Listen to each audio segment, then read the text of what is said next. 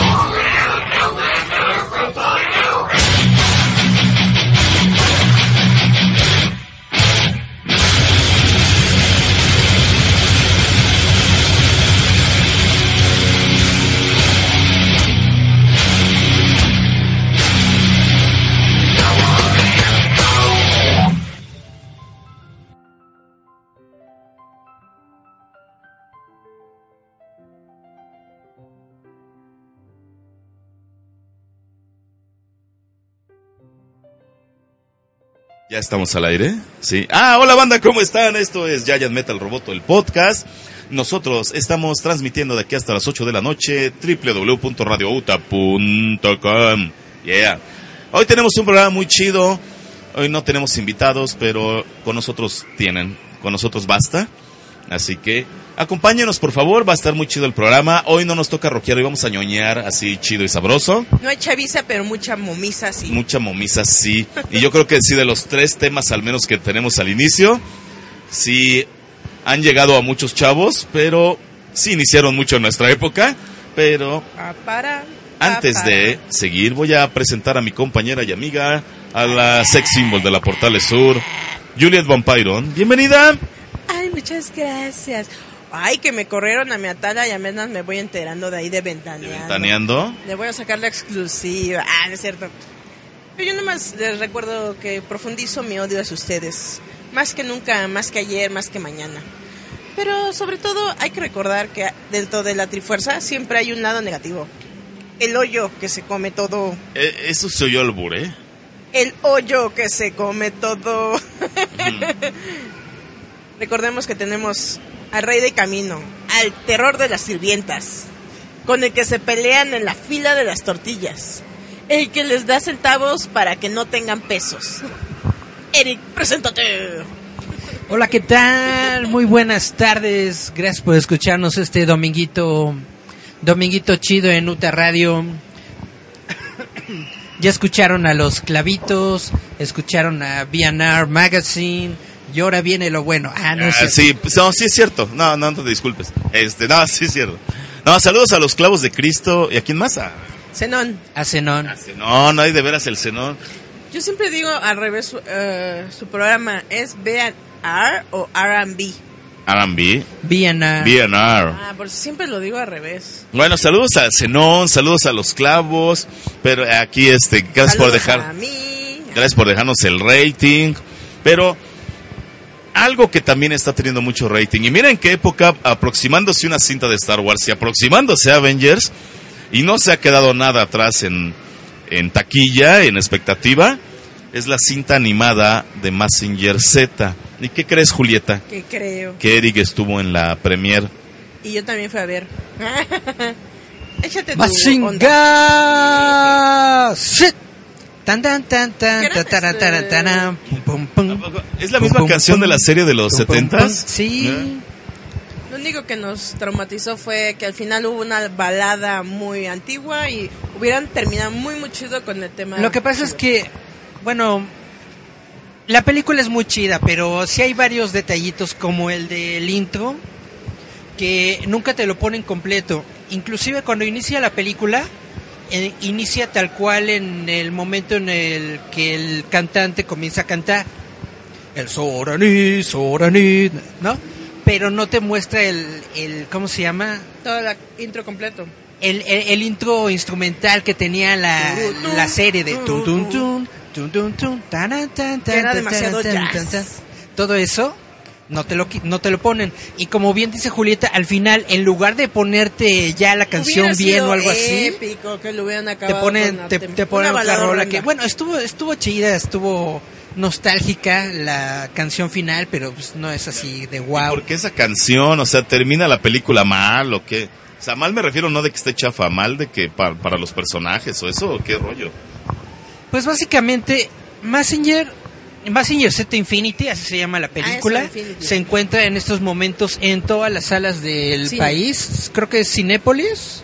¿Cinemex? Cine- Cinemex. ¿Cinemex también? Sí. Bueno, Sí, eh, esta película precisamente se trajo como la película inaugural del festival eh, con, con Ah, no, Konichiwa. Konichiwa. No.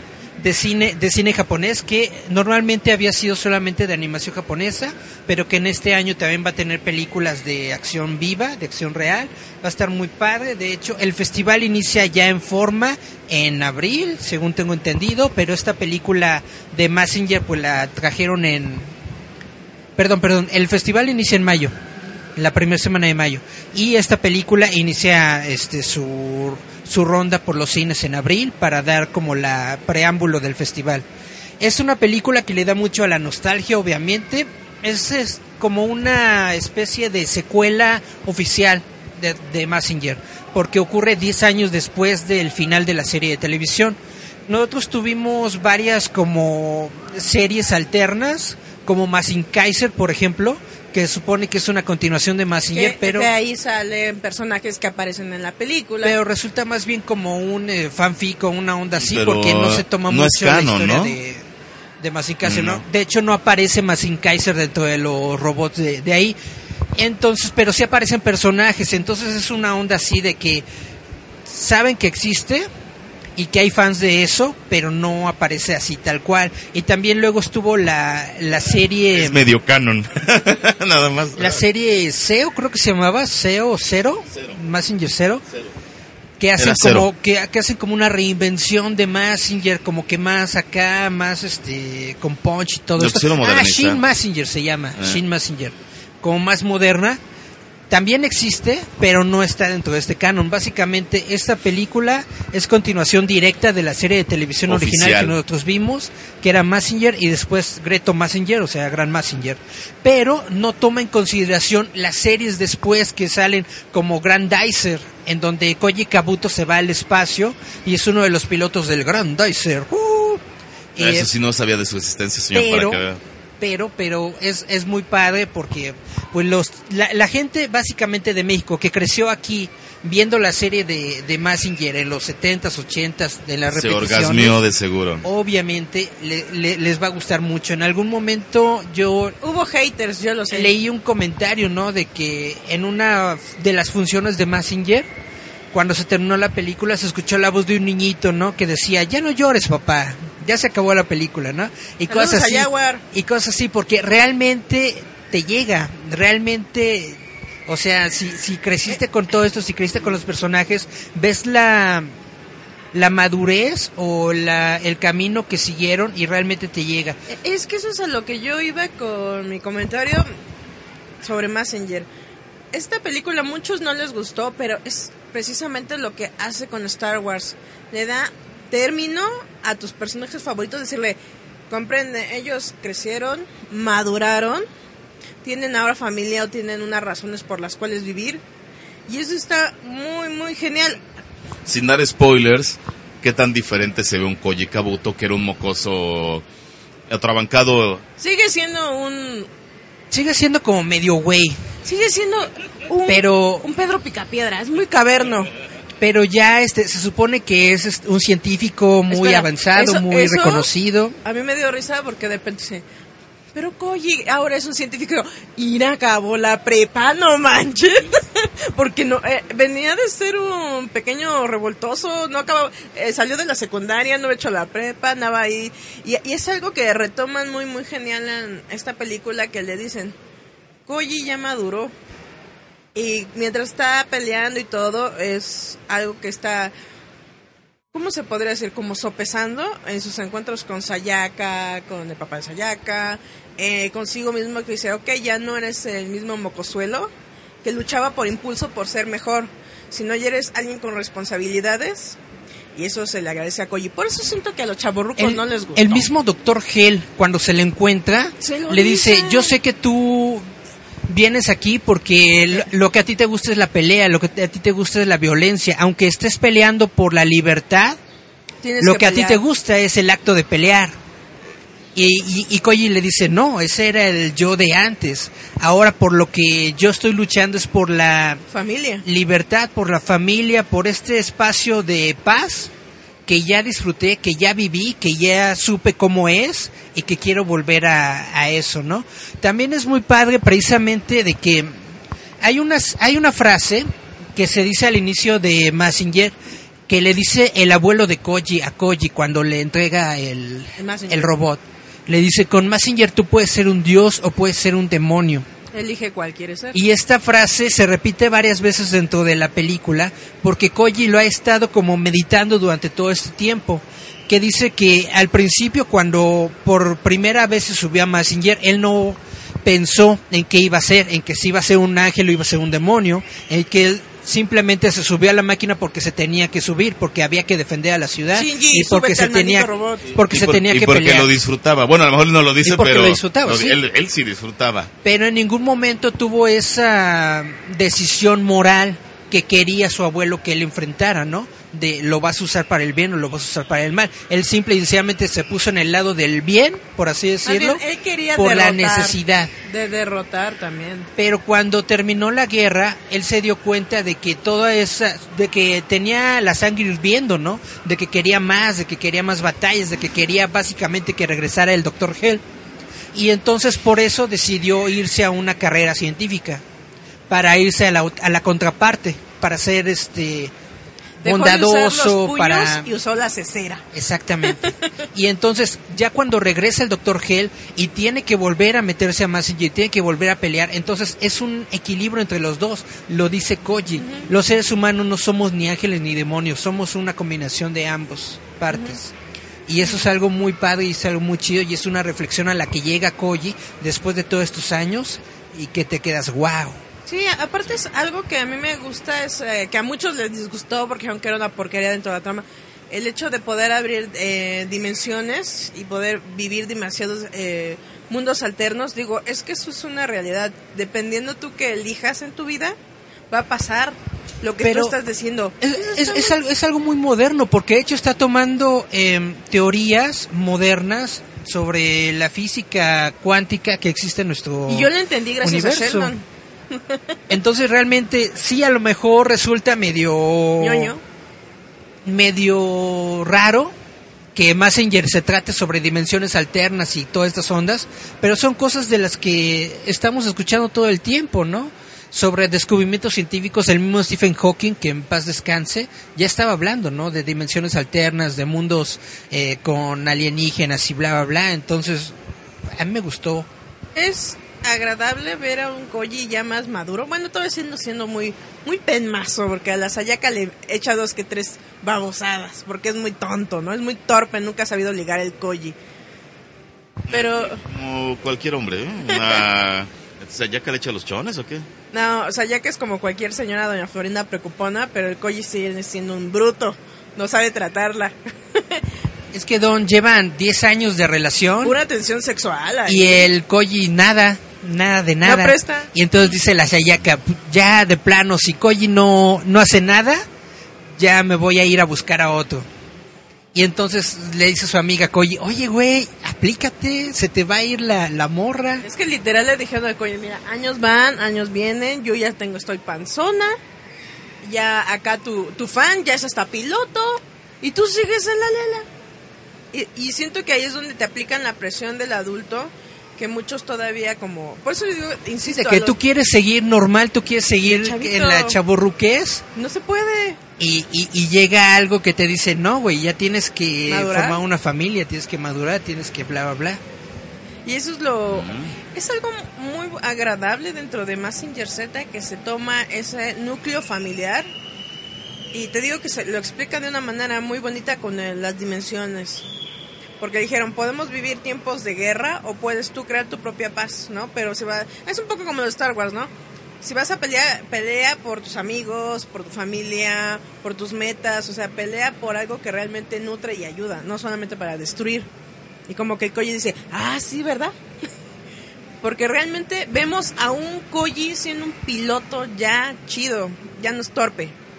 Incluso muchos eh, se enojaron por la pelea, dijeron, ay, mató luego luego a los que en la serie les... Pues es que ya es Estoy Koji Kabuto. Es, es Ya, algo, es algo muy genial. piloto, De que no solamente piloto. regresaron al Dr. Hell, no solamente regresaron al Conde Decapitado, no solamente regresaron al Barón Ashley, Ashler, Sí. sino que En la serie se regresaron. había muerto. Todos ellos se murieron y todos regresaron. ¿Por qué? Nunca te lo dicen bien.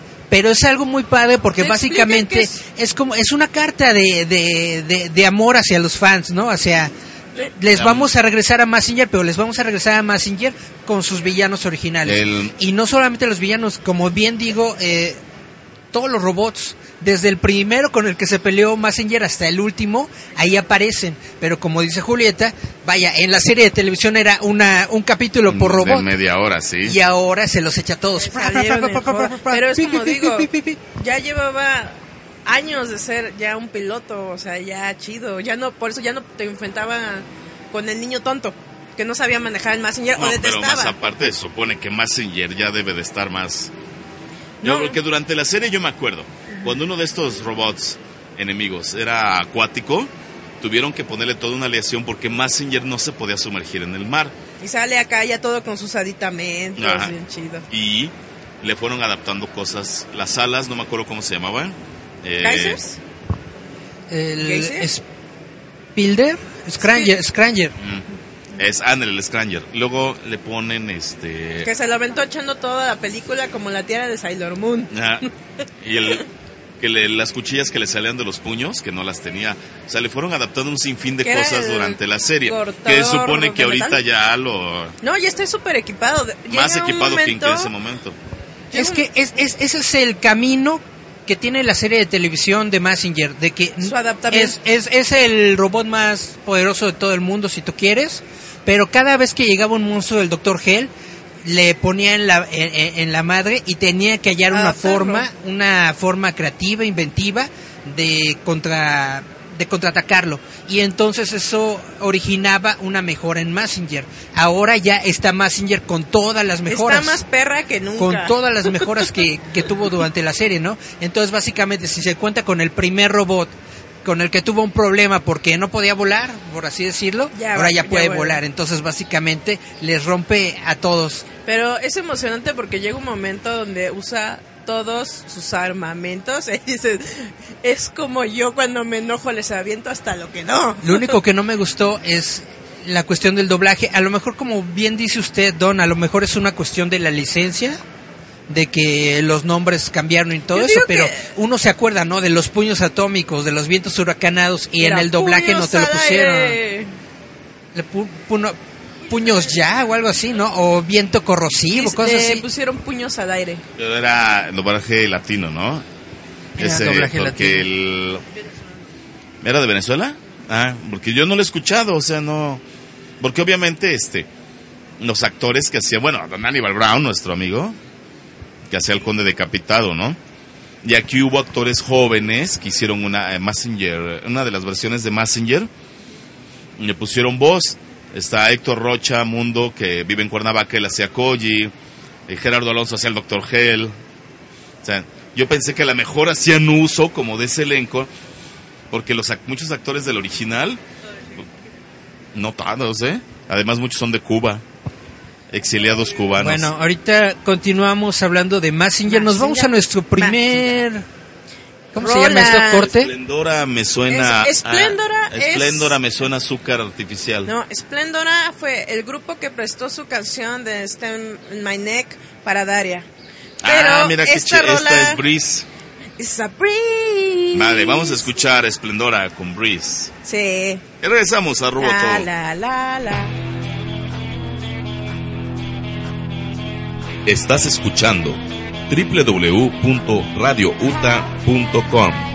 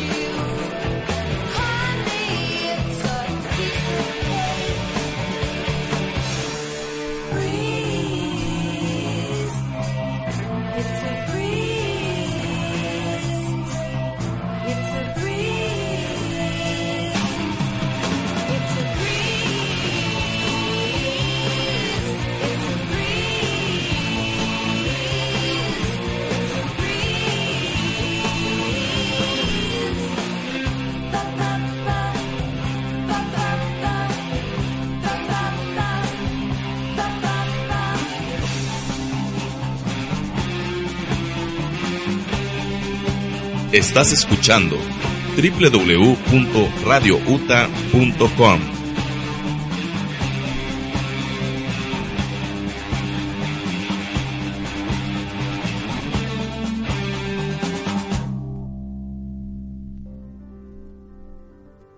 Estás escuchando www.radiouta.com. Este programa es patrocinado por Bazar Uta Radio, con dirección en Insurgentes Norte, número 134, Colonia Buenavista, en la Ciudad de México. Continuamos en Giant Metal Roboto. Y bueno, como comentábamos, Messenger Z con doblaje venezolano. Es que tuvo como dos o tres, según recuerdo nos dijo Hannibal Brown. Ellos hacen, creo que el primer doblaje, lo mandan a Venezuela y hacen otro nuevo doblaje, creo que fue cuando ya metieron a Jesús Barrero. A Jesús Barrero, pero Ajá. todo fueron en Estados Unidos, lo que iban como cambiándole las nacionalidades. Pero el primer doblaje donde estuvo Don Hannibal, varios eran, digamos, bueno, no quiero Eran decir de un término, Cuba. fueran cubanos, digamos, de los Por que la se van a vivir a, a Estados Unidos, que ya, no en pueden, Miami, La Habana. que ya no pueden regresar a Cuba, y que eran actores, y de repente, fíjate que viendo en Imagen TV las repeticiones, pues de niño yo no me daba cuenta, pero sí ya notaba cierto acentito en algunos personajes, ¿eh?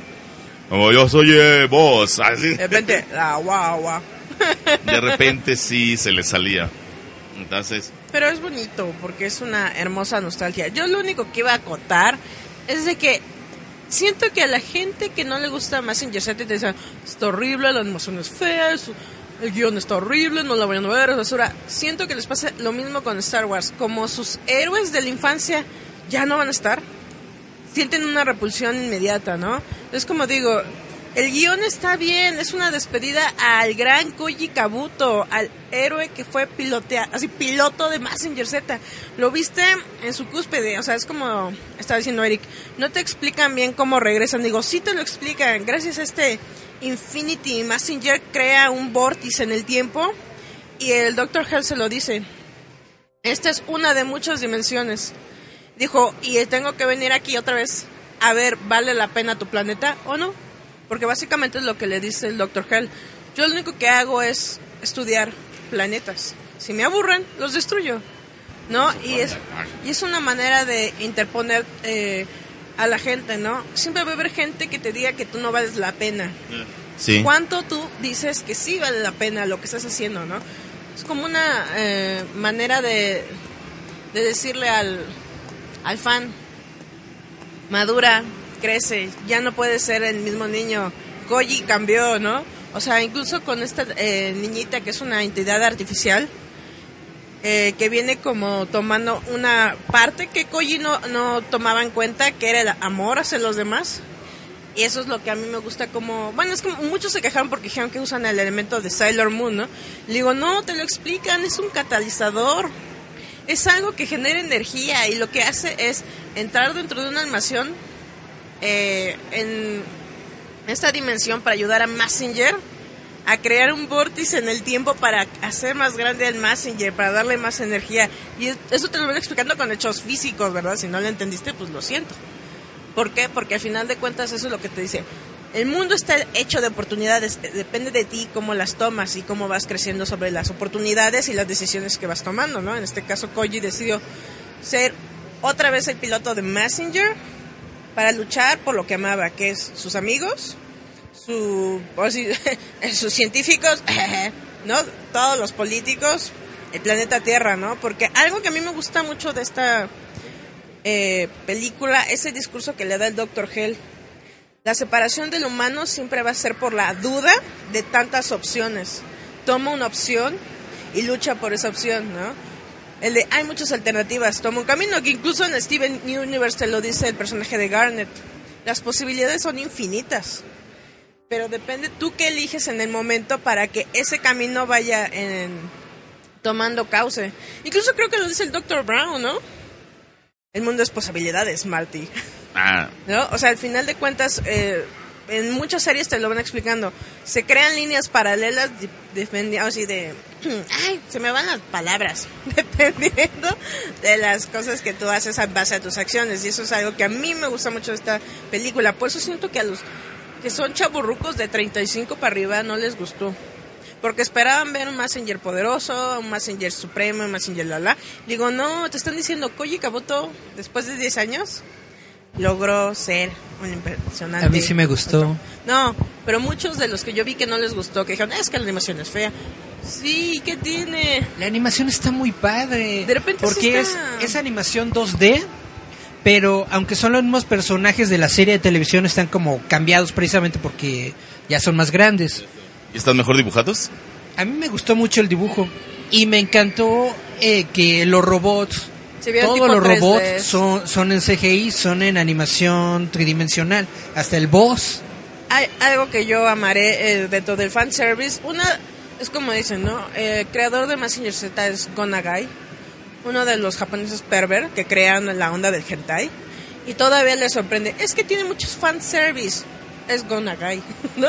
O sea, sí salen chichinalgonas moviendo, salen las Messenger Girls. Las Massing Girls, está que muy es chido. como tipo de Milhouse, ¿no? De Enjoy the Army, le sale bailando, sa- sale moviendo las palcuanas, pero precisamente cuando dicen, no, es que no tiene razón de ser, sí tiene razón de ser, te dicen que ese tipo de mujeres atrae gente a la armada. Prácticamente te lo dicen desde que salen, solamente son para promocionar todo esto que traemos. Nada más que no estaban bailando árabe, ¿no? Ni Son, son edecanes, edecanes con robots gigantes. Y sus robots eran para brindarle energía a Messenger, eran como cuatro pilas, literal. Exactamente. Entonces hasta tienen explicación y tienen razón de ser. Las Massing Girls son muy chidas. Lo que también a mí me gustó fue Boss. Hubo un crecimiento del personaje. Estuvo hermoso. Ya estuvo más, este, más adaptado, más tranquilo, más, E- Es que eso es lo que nos más maduro. Koji y Boss tenían un pique porque eran dos bullies. Y de repente cuando Koji va a buscar a Boss, Boss tiene su changarrito mal construido de ramen. Sus dos amigos westerns ahí están, así como tontos, igual atendiendo el changarro. Y lo más bonito que dice, ¿y dónde está Robot Boss? Ah, el uso de pila para calentar el agua. Y tiene su cubil como precisamente como llega el doctor Hell y todo, hay cortes de energía y bla, bla. Y el restaurante de Boss es de los pocos lugares de la ciudad que tiene energía. Y le pregunta a Koji, ¿cómo le haces? Oh, lo conecto a la batería del, Robot, del Boss. robot Boss. Lo usa prácticamente como eh, uso de energía eléctrica. Pero está muy chido porque cuando lo ves, le dice a Koji, Koji, ya no manches, o sea, madura, no seas tonto. Lo más bonito de Boss es que tiene ahí a su, a su friendzone, ¿no? Su chavita esa que ya tuvo a su hijo de quién sabe quién. Y dice, "Oh, siempre nos ayudamos. Ah, eso es muy chido y sobre todo creo que algo que a mí me gustó es eso donde tiene esa como referencia a Moe, que tiene como sus pasajes secretos. Lo ves metiéndose con camiones, haciendo contrabandas. Dije, ahorita va a salir la, la ballena y los pandas, ¿no? Es- Es que lo ves, al mismo tiempo es el mismo personaje con el que creciste, pero es un personaje ya, ya en otro nivel, o sea, ya, ya está Ya más no tranquilo, broncudo. ya está más enero, ya no está buscando pelearse con Koji ni nada, ya como que aceptó su rol en la vida, ¿no? Que nunca ya va a ser sabe que Koji. no va a estar con Sayaka, ya sabe que nunca va a ser el héroe reconocido que es Koji, entonces él busca como su propio Camino. su propio camino, su propia lucha o su propia forma de ayudar a la gente y su propia manera de ser un héroe. Es lo que yo le decía a Julieta, que, que vos es el tercer héroe, es el tercer héroe Es de la Chewbacca. guerra.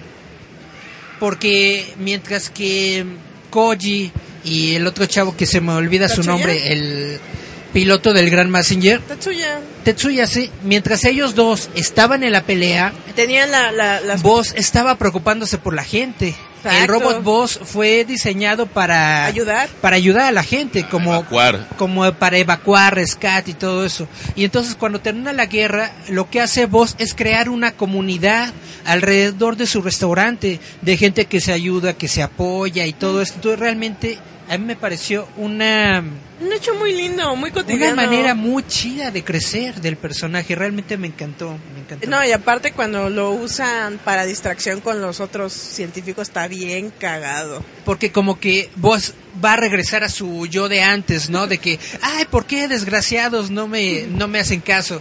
Y le dice, vos, recuerdas que solo somos la detección, ¿verdad? Ah, sí, es cierto. Y ya se va. No, pero aparte con el humor que lo caracteriza que es bobo y torpe.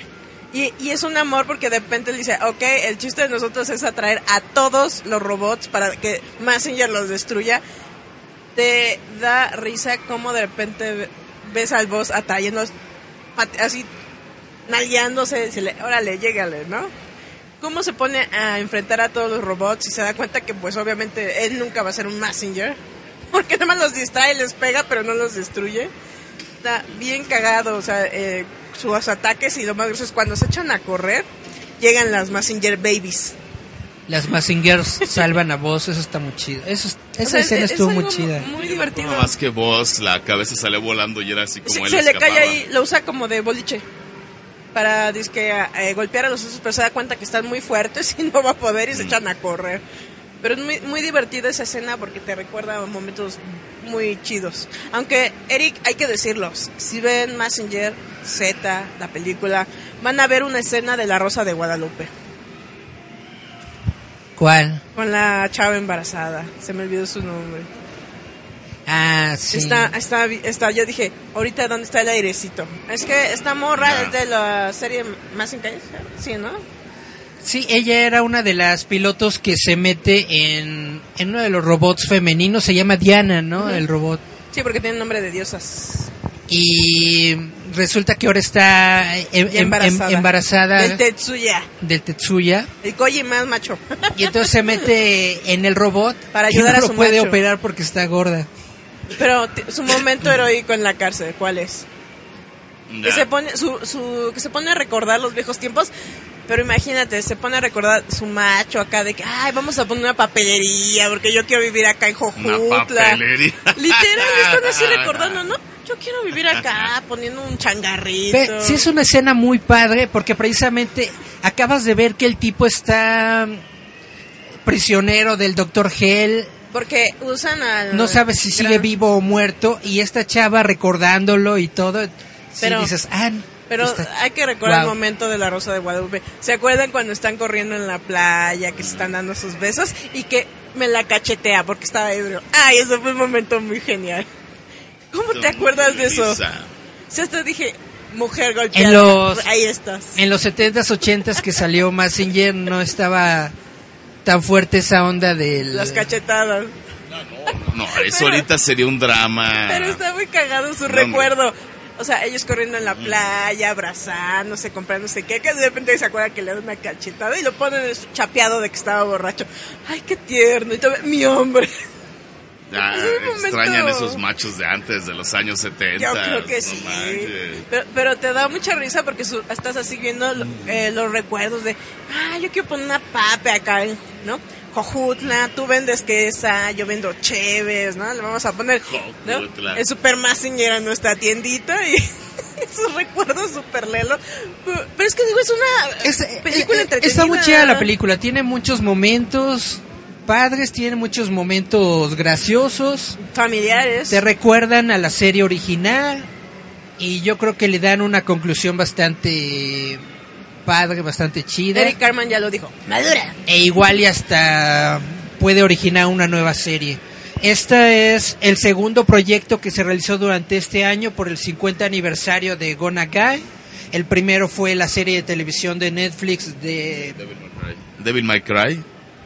Entonces, realmente estos dos proyectos los tienen que ver si les gusta la animación japonesa, si son fans de Gonagai, si son fans de todo lo que viene de Japón, tienen que ver estos No, dos si proyectos. les gustan los robots gigantes. Si les gustan los robots gigantes, que tienen que Aparte porque hay un como tributo a... Por eso tenía que estar A, a Evangelion sale un, un robot parecido a Leva. Nah, por eso ten- por eso tenía que estar Giant Metal Roboto en la premier de Massinger Z. Ahí estuvo. Porque es el gran robón gigante. estuvo- Ta, ta, ta.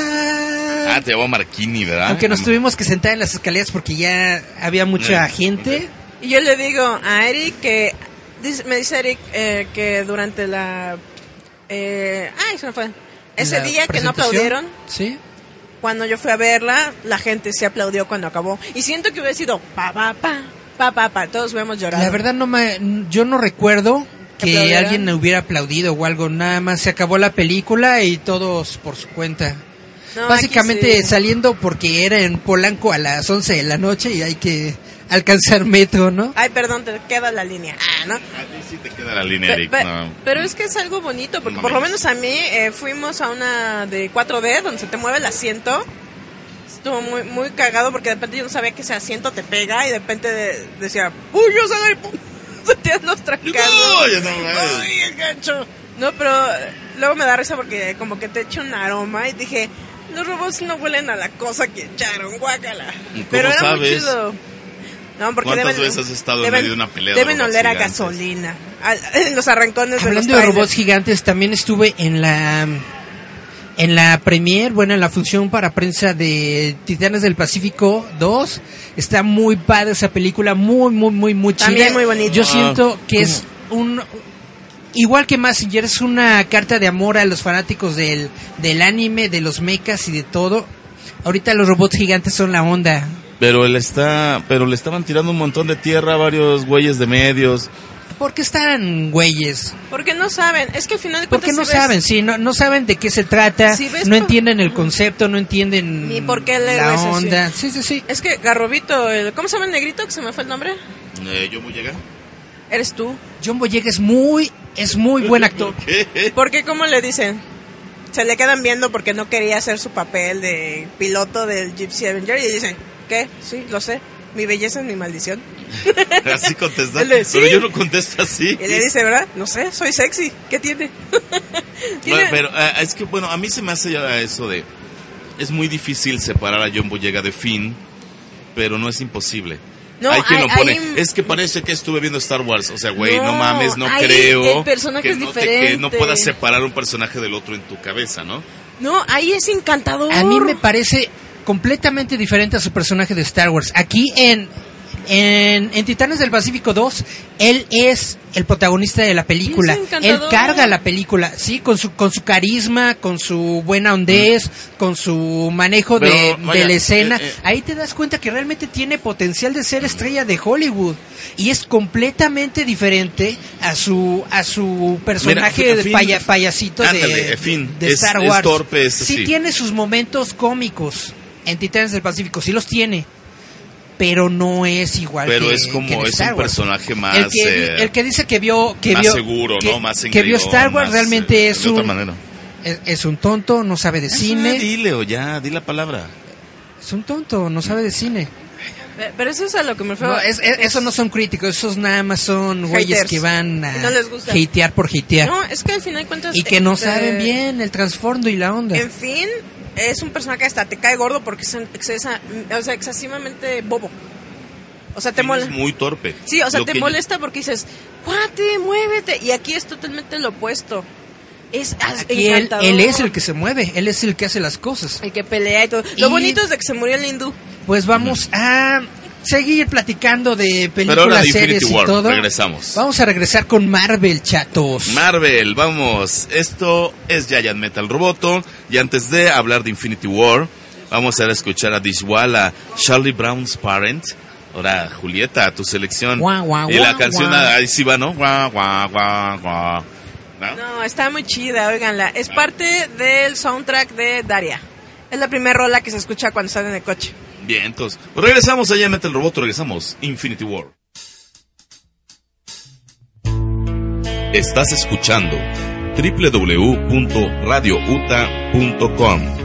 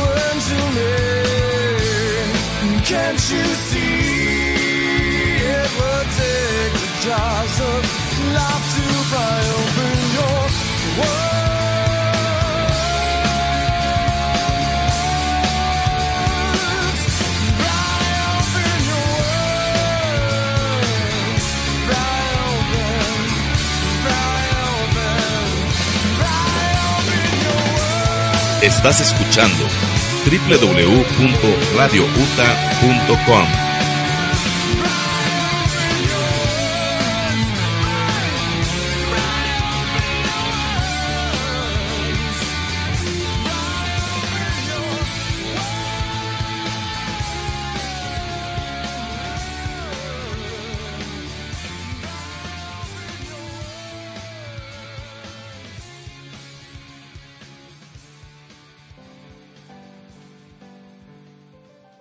amigos, yo soy Charlie Romero y nos están escuchando por Radio UTA. Este programa es patrocinado por Edura, Educación Rural UTA. Ya estamos de regreso y lo prometido es deuda. Ahora vamos a hablar, pero. ¿Otra otra- vez? De otra película. Es que no ¿Otra manches. vez? Mira, a mí me genera nostalgia también. Nomás que es que me falta el príncipe enamor ahí en, en Faltan la cinta, en el Marvel.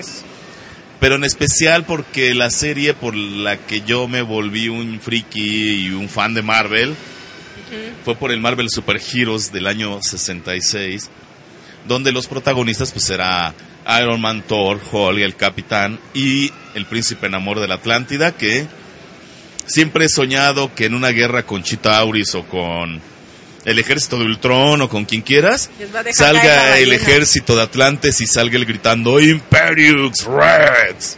Por eso digo, les va a aventar el Keiko. Ándale. Si Kevin Feige me está escuchando, Hello. por favor, ya me urge ver al príncipe en amor. Pero no sé por qué me rememoró varias cosas. A mí el cómic del Guantelete Infinito, Thanos Quest, todos esos cómics siempre me gustaron mucho. Y esperamos a ver qué, qué tanto retoman.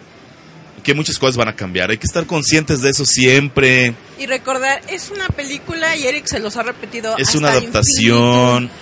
Todas estas películas son para que te diviertas y te entretengas. No es para que las critiques y digas que no te pareció bueno. Si no te gustó, no la vuelvas a ver.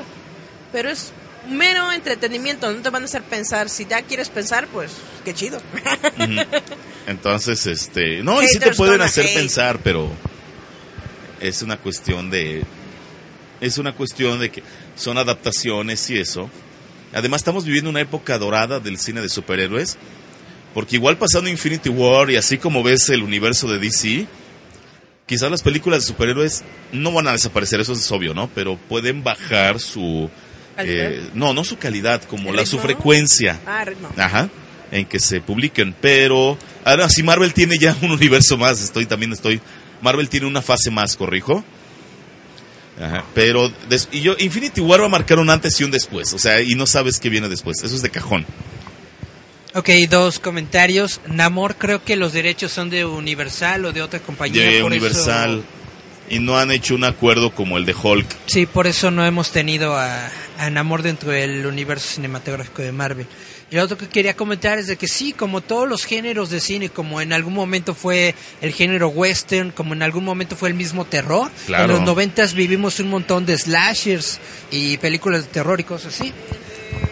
El futurismo, acuérdate que estaba Robocop y el Volver al Futuro y todas esas ondas científicas, tecnológicas que te decían, no manches, ay sí, todos los monstruitos gachos como Jeepers Creepers o Critters, ¿no? Todos los géneros tienen como que su momento, ¿no? El de superhéroes tal vez nos parece a nosotros que está... Ahorita está echando borbotones. Tal vez nos parece que es demasiado tiempo, pero apenas son 10 años. O sea, bien como tal, eh, en forma, apenas son 10 años y apenas es desde que lo agarró Marvel. Porque antes teníamos películas, pero eran muy esporádicas, muy chiquitas y de calidad muy, muy Claro. variable. Había unas buenas, otras muy malas, ¿no? Entonces, ahorita nada más hemos tenido 10 años del hype de superhéroes. A lo mejor va a bajar cuando se termine Infinity War, porque muchos de los Avengers eh, Termina originales contrato. terminan contratos, ya no van a regresar, van a ser nuevos personajes, pero vamos a tener todavía muchos años. Yo al que veo la burbuja que yo creo que ya está a punto de reventarse es Star Wars, pero de eso vamos a hablar al final del programa. Al final, ahorita- Pero es que lo, lo genial de todo, como dice Eric, es un bebé todavía el género de superhéroes, porque no había presupuesto, ¿no? Es como lo que hemos dicho, para hacer un eh, real action de un Metal Alchemist, de un Evangelion, necesitan todavía mucha infra- infraestructura. infraestructura. Porque al final de cuentas, traer un robot gigante o la alquimia, ¿no? La magia que hace Edward Tacanijo, ¿no? Hasta para CGI, o sea, es, es mucho tiempo de animación. Y creo que ahorita con este género ya de superhéroes ya como que le agarraron, ¿no? Como que este es Batman, este es el Capitán, y así le hacen las cosas, ¿no? Como que ya le agarraron a amorcito. Pero es como hemos dicho, ¿no? O sea, desde el personaje de Thanos que lo recrearon como, oiga, Thanos es como de 3 metros porque está chiquito.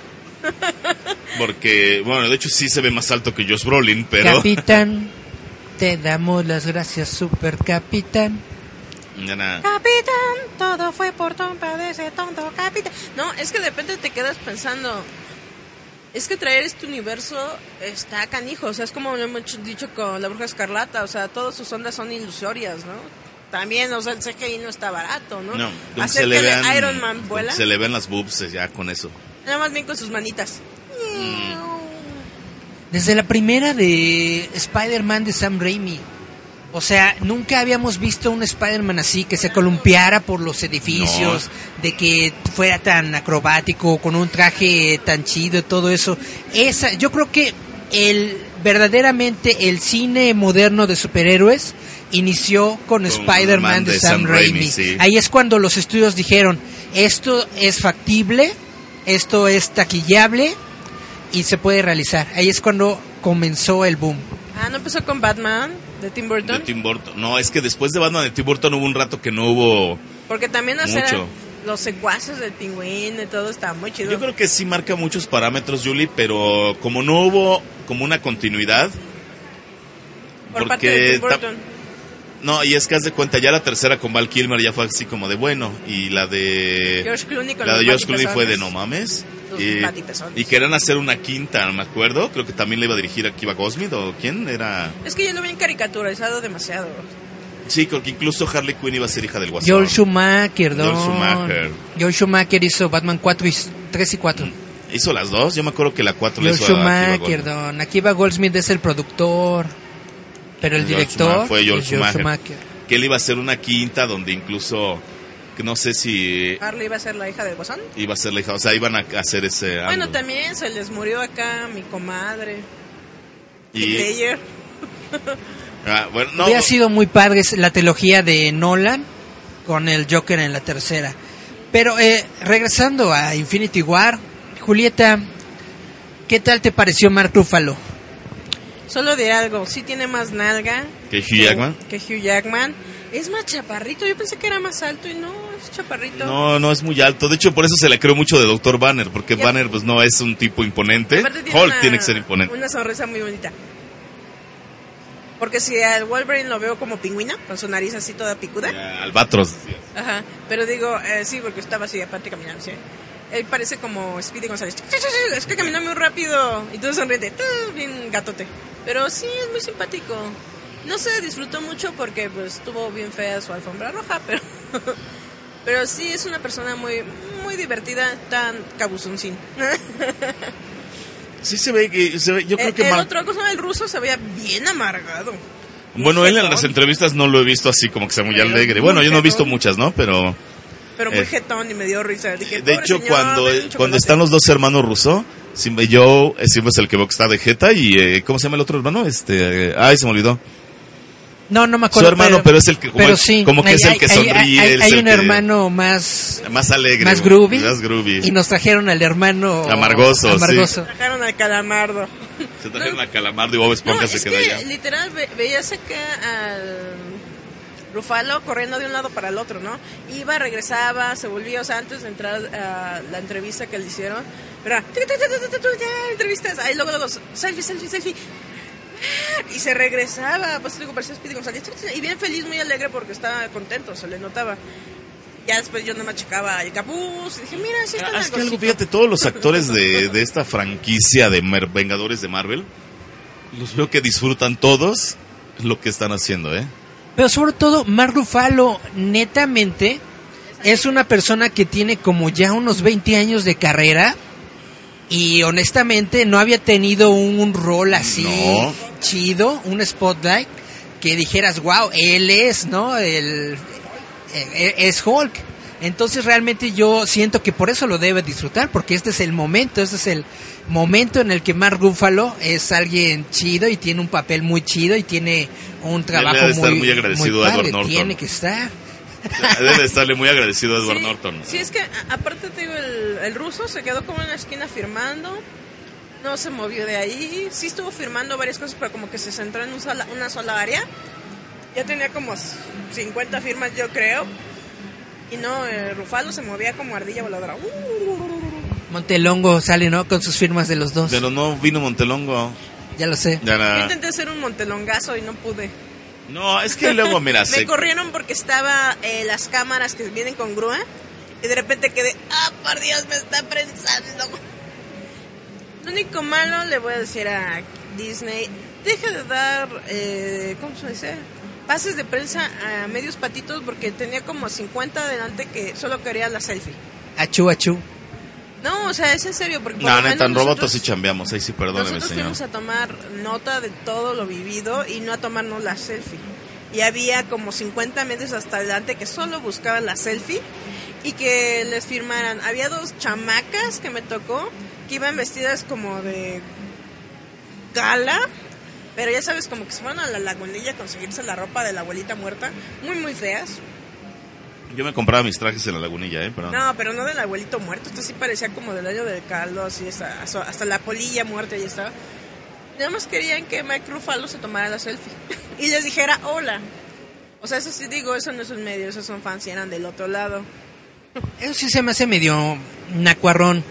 No, de Cuando hecho, eres medio Claro, tú debes de ir a y andas cubrir. buscando la selfie, andas buscando la firma, andas todo eso, tienes que tener como que, pues, Tantita madre.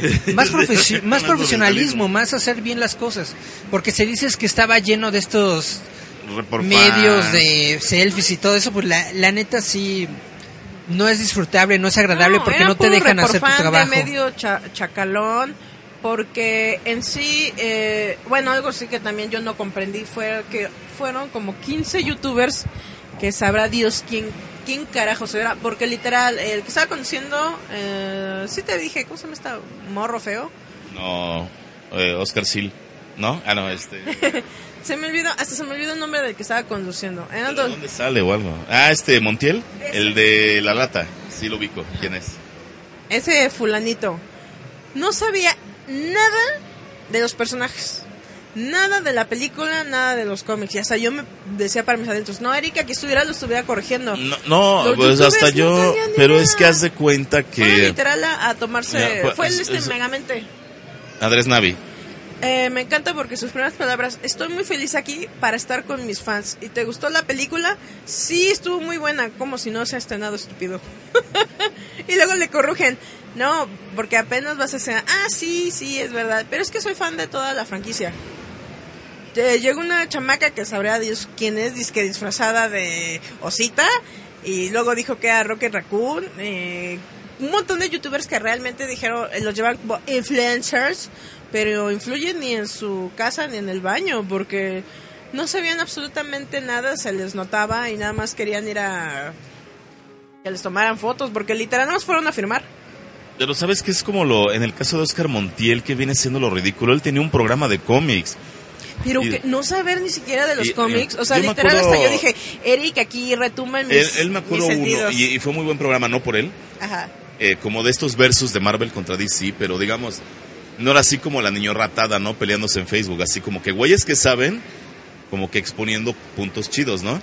Pero te si ese programa, por ejemplo, estaba, estaba bien, no era por él. o sea, No. pero yo me quedo, bueno, si es un programa así, con, invitando gente que sabe mucho de cómics, todo, ¿por qué tú no se te pega algo? No, es que a mí me da risa cuando dice, oigan, ¿y ustedes qué sienten de que esta va a ser la última película de Avengers?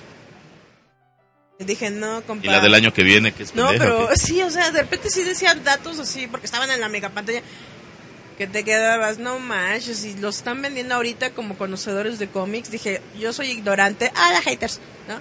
Pero tampoco llego a eso de decir, no, pues ya se acabó, este, estuvo muy buena, o sí, ya la vi. Ah, porque aparte como les dijeron que les iban a dar 20 minutos, no la habían visto y dice, ay, sí, ya la vi, está muy chida. Pero ahorita la vamos a ir a ver. Ah, sí, por eso. Sí, no, Em, en todos estos eventos de prensa, normalmente cuando se realiza una alfombra roja, ustedes saben, es el preámbulo a una premiere, es decir, 15 de que te muestran la película. Ahorita todos los eventos de prensa que ha tenido Infinity War solamente han dado esta proyección de 20 minutos. Eh, es lo que le estaba comentando a, a Garrobito antes de comenzar el programa. Ni siquiera los, a- los actores ¿La han visto? han visto la película completa. Todos han visto estos Cachos. 20 minutos, pero nadie ha visto la película completa porque Marvel está muy eh, Hermético. hermético en qué mostrar, en qué decir, en qué todo, porque se supone que va a haber un montón, pero así van a caer como moscas. Es lo que se dice. Un montón de muertes, un montón de cambios, un montón de broncas dentro de la película. O sea, broncas, me refiero peleas y todos y bla, bla, bla en la pantalla. Dicen que va a ser la película.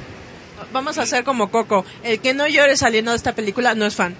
Bueno, no, pues yo nomás el chisme que supe de, por ejemplo, de doblaje, ¿no? En ese aspecto. Eh, tiene llamado Itzy Dukiewicz para ponerle voz a Iron Man. Se ve la maldita cara de Robert Downey Jr., no se ve nada más. Todo el fondo es negro. Para que él no vea Nada más. Nada más. La actuación. nada, que él no vea nada. Tom Holland, don. Eh, Tom Holland ha estado haciendo entrevistas, en, estuvo con este, el británico, ¿cómo se llama? Que me gusta, Graham Norton.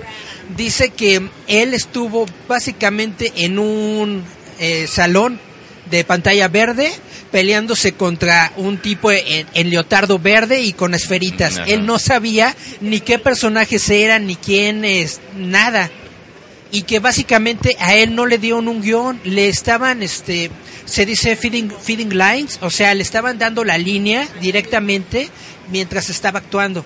O sea, él estaba aquí Ay, oye, y le decían, ahora di, tienen que hacer". ahora di, este, maldito desgraciado, ¿no? Y, y él decía, maldito, pero que no, te- no tuvo nunca un guion eh, completo, tal, en sus manos. De hecho, de todos los que han hecho ahorita rondas de entrevista, el único actor que ha tenido un guion completo ha sido Benedict Cumberbatch, porque dice que su personaje de Doctor Strange tiene mucho, o sea, sí aparece bastante dentro de la película. Sí. Y además a Benedict sí le confían secretos así, porque él sabe guardarlos, como eh, en la No- serie no de Sherlock No es como Mark Ruffalo. como la, como la serie de Sherlock, que también tiene un montón de secretos y bla, bla, también. Entonces ya tiene como que el callo de todo esto. Pero sí, Ya está bien entrenado. Junior le habrán dado, porque yo imagino que él y eh, Doctor Robert los Downey que Jr. hasta el momento no ha estado dentro del circuito de prensa. Yo creo que va a salir hasta Es que han de decir, es un machismoso. dentro de la semana o más cercano a la película. Ahorita los que he visto, no, no ha estado Robert Ah, Downey Jr. Benedict. Tampoco. no. No, Benedict Cumberbatch Benedict sí, sí. No, no ha estado Ah. tampoco Chris Evans. eh, Yo he visto a Loki, Hindel- a este Tom Hiddleston, a, a Elizabeth Olsen, chiquita, Ajá, sí. a, a Tom Holland, al- al- no a Bucky no, no lo he visto. No, Bucky tampoco ha salido. O sea, básicamente, yo, No. yo, yo siento que los. No, ni de los, Wakanda nadie. Los ¿O personajes, como que pueden soltar más la sopa. no los hemos tenido para que no suelten la sopa. No, es que Elizabeth Olsen en una entrevista, ¿no? Ajá, no, que ella le dice, dame el guantelete. I don't think so. Que, que según ella recrea la pelea con Thanos. Y bueno, y eso es el final, no, al final todos se mueren, que dijo ya en una entrevista, pero así como de... Vamos a ver qué pasa. Y bueno, ahorita vamos a regresar con, con más Marvel. Bueno, vamos a otro corte. Ahora vamos a escuchar. Ah, Sonic Youth, mira. Puesto. Sí. Bo-. Ball in the Heather. Yeah. Está muy chida esta rola y muy esta bandota. Regresamos. Giant Metal Roboto el podcast. Estás escuchando www.radiouta.com.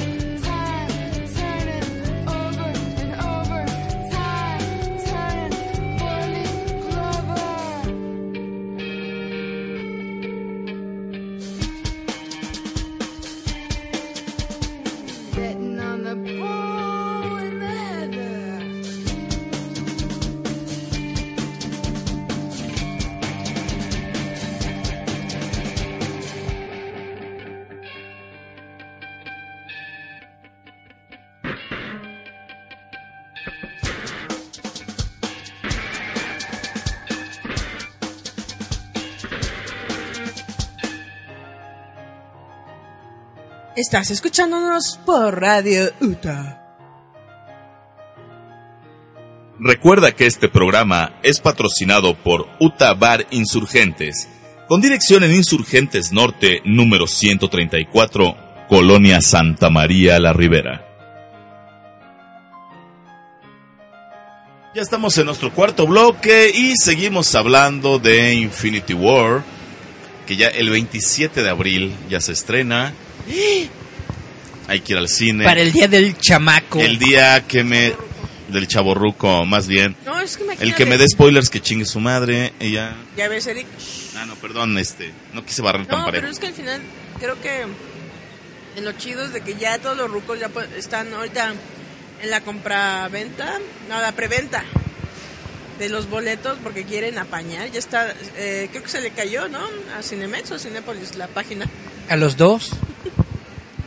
De tanto que estaban ahí pidiendo, imagínate. ¿Qué Ricky Martin? ¿Qué Backstreet Boys?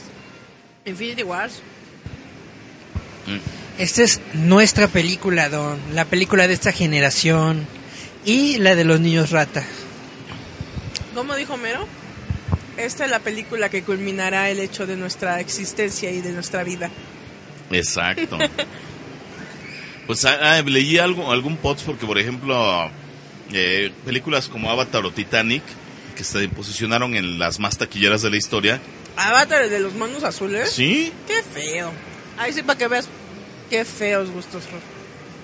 Bueno, es, eh, ¿cómo le decía Carmen los pitufos? ¿Qué? Este... Los pitufos, danzando con los pitufos. danzando con los pitufos. Bueno, el chiste es que eh, fueron películas que como que tomaron de sorpresa la taquilla. Llega Avengers Infinity War, es así de... ¿Va a lograr posicionarse más alto que alguna de estas dos?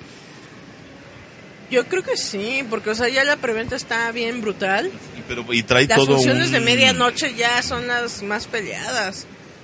Yo me imagino a un niño Eric Rodríguez. Yo lo fui a ver y... Sus quejas, sus sugerencias, sus espasmos sexuales que tenga. ¿Eric Rodríguez o Contreras? No, Rodríguez. ¿Quién es Eric Rodríguez? El de los supermanos. Ah, de veras, sí, sí, sí. Siento que como él ya desde hace tres años ya debe tener su boleto. ya a rato va a echar sus spoilers. ¿vas a- Ya, ya, ya lo vi, ya lo vi. Nos deben de algo, al menos ¿no? a mí, por ejemplo, yo sí me quedé con ganas de que Ultron les acomodara una mega madriza, que no se dio. ¿Sí Y vieron el video? Que pusieron no sé si se las tiene que poner, bueno, La canción de Phineas y Fer peleando con robots, estábamos, Mm. están ahí luchando con Ultron. Ah, eso es muy tierno. no voy a salir fines, no, no van a salir ¿Te fines y imaginas? Fer. Ah, na, na, na, Estaría muy chido.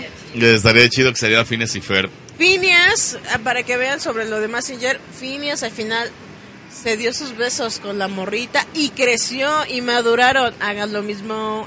Ajá. Era, eso no lo vi, pero Infinity War 27 de abril y va a ser la locura en los cines en la medianoche. Mucho cosplay, me imagino. ¿Te Mucho. imaginas? Así que de repente tú saliendo a la medianoche y dos que tres Bryans y la gente pegándole con sus puños de Hulk el guantelete. Así como cuando. su escudo. A mí no me vas a hacer nada. Vengo cuando súper vaya. Como cuando Sheldon Cooper y ellos iban de la Liga de la Justicia que ven unos chavos robando un coche El así. único que quería entrarle a los golpes era el exnovio de Penny, ¿no? Ya. Pero somos la Liga de Justicia. Pero también somos humanos. así así van a estar varios ¿Te imaginas aventándole a un rufián tu eh, escudo de Capitán América de 3000 varos? Se lo lleva el Brian. No puede ser. Ay, Ah, este no regresa. están tan ligeros igual si le acomodas un buen chingadazo eh O sea, sí. Pero esas cucarachas son atómicas. Capaz escapan. Sí. Pues, ha- habrá que ver el, el- ya retomando lo de la película yo sí espero muchas muertes espero Que Thanos Muchas. demuestre el poder de Thanos. yo creo que la película 4 también se va a tratar de Thanos aunque prácticamente está confirmado el mismo elenco Ojalá, ojalá, ojalá no Sí, es una hagan creencia lo que que, han hecho la, en las películas anteriores de matar al villano. Ojalá no maten a Thanos. Ojalá mínimo nos dure dos, dos películas. películas, ¿no? Porque Thanos es un personajazo. Era, Están cambiando mucho su historia, sus Claro. motivos y todo esto. Pero está bien. Es la primera vez que vamos a ver esta historia en el cine de muchos años. Yo ya lo he dicho. El guantelete del infinito es una de mis historias favoritas de Marvel de todos Claro, los tiempos. igual de un servidor. No vamos a ver la misma en, en el cine, va a ser completamente diferente. Pero de todas formas, ¿no? Se tiene esa expectativa, le tengo mucha mucha fe, muchas ganas de verla. Va a ser una película muy muy muy buena. Estaban, no sé si ustedes estaban checando lo de las recaudaciones de taquilla, de que em, apenas la, la película de Black Panther acaba de rebasar. eh, eh, ahorita Black Panther es la película más taquillera de todos los tiempos del cine de superhéroes, rebasando a la que era la número uno, que era la uno de Avengers. Pero la, la, la- cuestión con, con Black Panther es que es un fenómeno cultural muy interesante. La gente, sobre todo la gente de color en Estados Unidos, está No. yendo en masa a ver la película, pero no solamente una vez, cuatro. dos veces, tres veces, cuatro veces, y de entre ellos mismos están diciendo, oye, no la piratees, No, pero- no la descargues, no esto, no lo otro, tienes que ir a verla al cine. Pero- Porque esta es nuestra película, es nuestra herencia cultural y tenemos que crear. No, en No, serio. es en serio. en serio. Bueno, Es que te juro que me imaginé una canción de Step by Step. time to say", Así cuando esos tipos de negrita No. de New York de los 80, ¿no? Brother, that's stolen. It's a history. It's a history. ¿No? El de. pues es algo así. Ahora, porque es que hubo- también es que netamente la gente de, de color en Estados Unidos siente que es la primer película dedicada a ellos totalmente. dedicada a ellos completamente. ¿De color púrpura?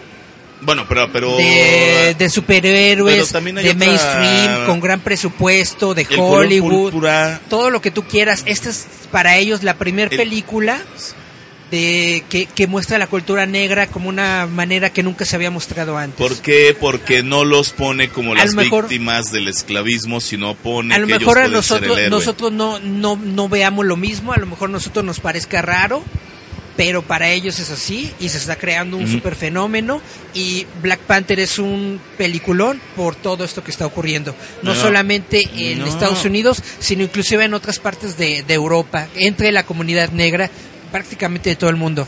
Porque recuerda que nos dejó Michael X. Poder negro. Poder negro. No, pero es que también, Yul, esto es al- algo Pero- que decía- hay películas... Dejando esto en... Ah, bueno, también otra ¿Ya cosa no que puedo quería hacer mi comentar- comentario? Perdón, otra cosa que quería comentar es de que como hay mucha gente yendo a los cines, la película de Black Panther no se ha quitado de, de los De cines, los o sea, se, se ha, se ha mantenido y por eso se ha continuado esta ronda de dinero que está ha ganando. Haga recibido una publicidad, es lo que yo decía. Bueno, sí, es, es que mucha gente de color puede decir, ah, el, color púrpura, eh, pero el, es, la- Black Panther no pone a la raza negra, a los afroamericanos, como las víctimas de los blancos o como las víctimas del esclavismo. Black Panther, te- eh, el, ahí sí, el poder, Poder negro, negro. que podemos ser los héroes y los protagonistas de una historia que por lo regular han protagonizado blancos. Ah, yo pensé que porque era rey contra rey. También, o sea, tiene mucho que ver con, bueno, eh, con muchas historias, pero y ha recibido otro tipo de publicidad también, porque yo no había visto eso con otro superhéroe. De repente pongo las noticias, ahora vamos a la sección de deportes, ¿no? Y una de las notas importantes es que en un partido de NBA, donde sabes que el 80% de los jugadores son negros, estaba en la tribuna este Chadwick Bos Bosman, el actor, un güey anota una canasta ¿Se lo y se va, se va a celebrar con él haciendo el saludo de Wakanda. El príncipe de Wakanda. No, O sea, rey, ¿no? Se para Chadwick Bosman con el basquetbolista y, Y le hace Wakanda, cada o sea, X. así festejan el, el, una anotación. Yo así de, güey, ¿cuándo habías visto eso, Eso con otro superhéroe? miedo, y tú dices en un contexto muy diferente como sería el básquetbol. No, pero, pero a mí me Es llama lo que yo estoy diciendo. Black Panther se está convirtiendo en un fenómeno cultural. Negro. Tal vez no de nuestra cultura, de la negro, cultura negra. de la raza negra, pero es un fenómeno cultural, es un fenómeno cultural muy cabrón. La verdad es que sí lo es. Por eso dije, es que Ahora. ahorita eso que dijiste me dio miedo. A rato van a decir, Ahora, como- Forever nos van a matar a todos. Como les estaba diciendo, Black Panther ha generado llegar, tanto dinero. No, por, estas blanco. características. Eh, ¿Llegará Infinity War a superarlo?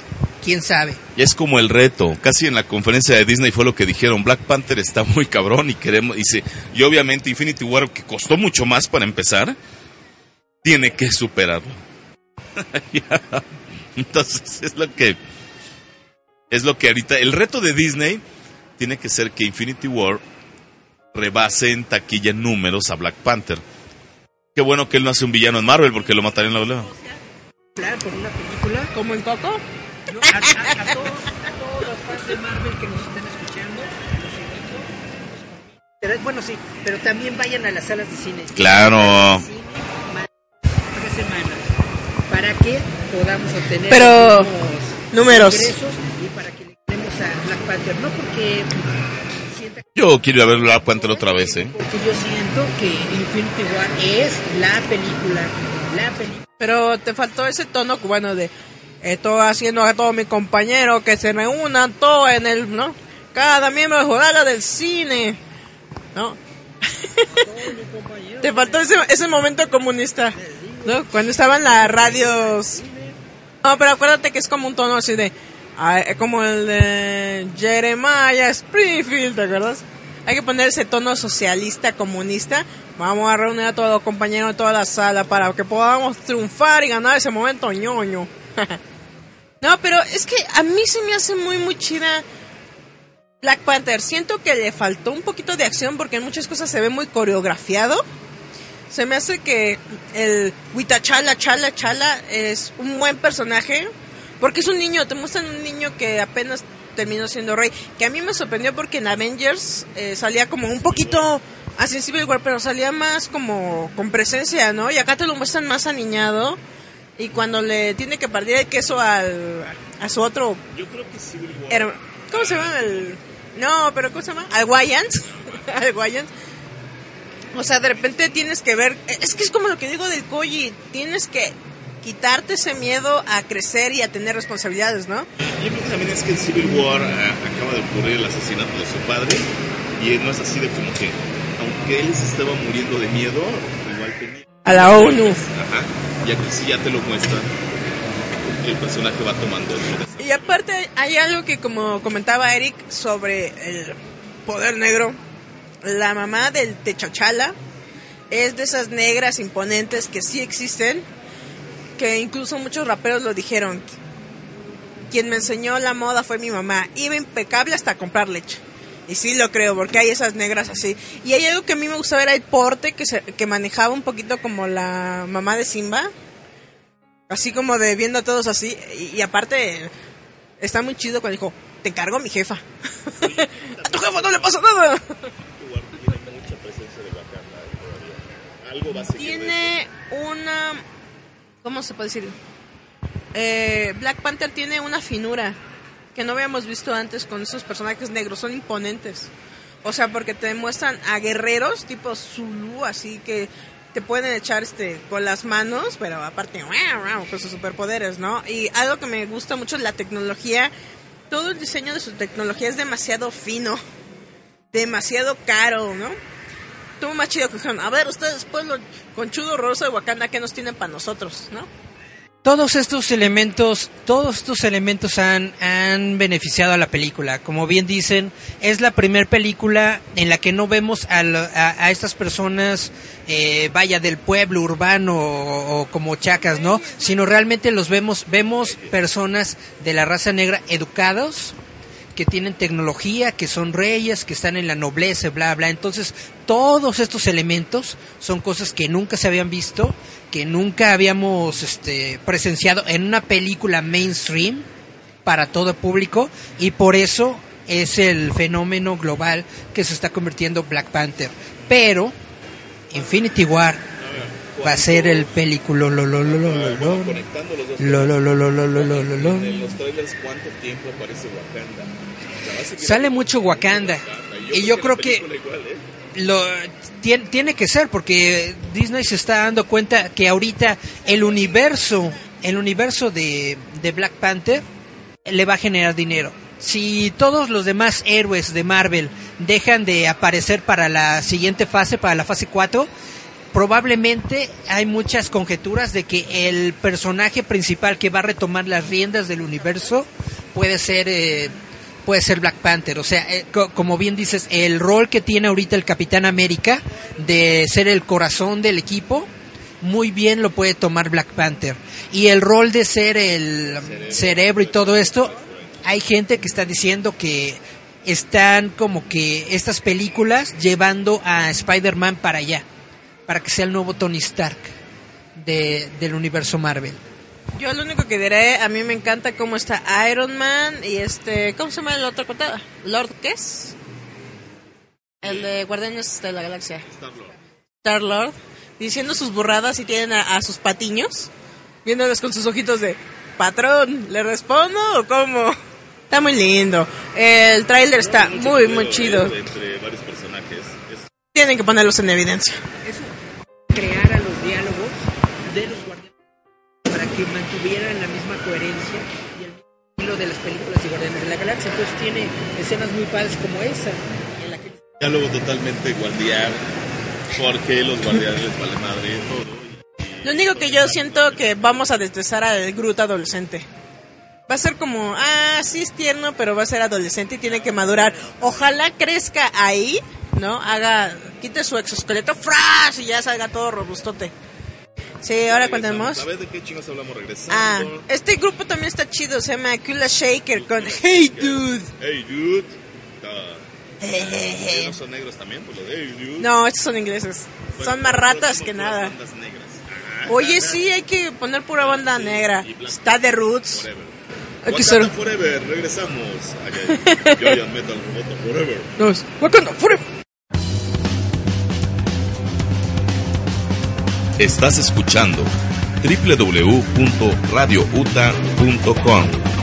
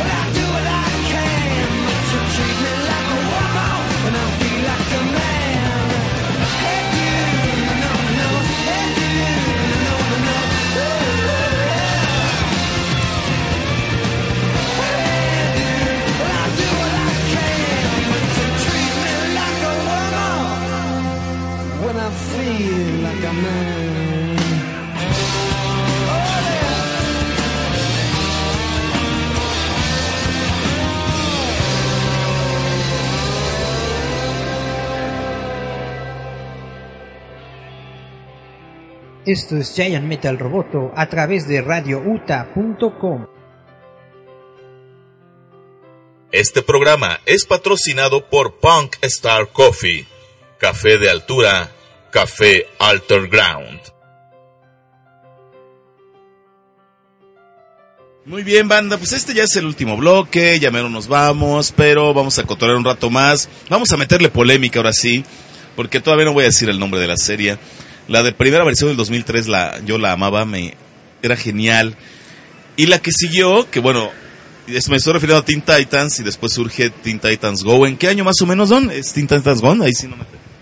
Es reciente, 2014-2015, o creo 2013. No, 2014-2015, porque fue como 5 o 6 años Después de... de Teen Titans. Sí. Y tenía un corte más ligero, más cómico. eh, y por eso muchos güeyes la detestan. A mí no me... No, la odio. Está muy genial. No la odio, se me hace muy cotorra, pero este sí me gustaba más la primera, ¿para qué lo niego? Es para otro público.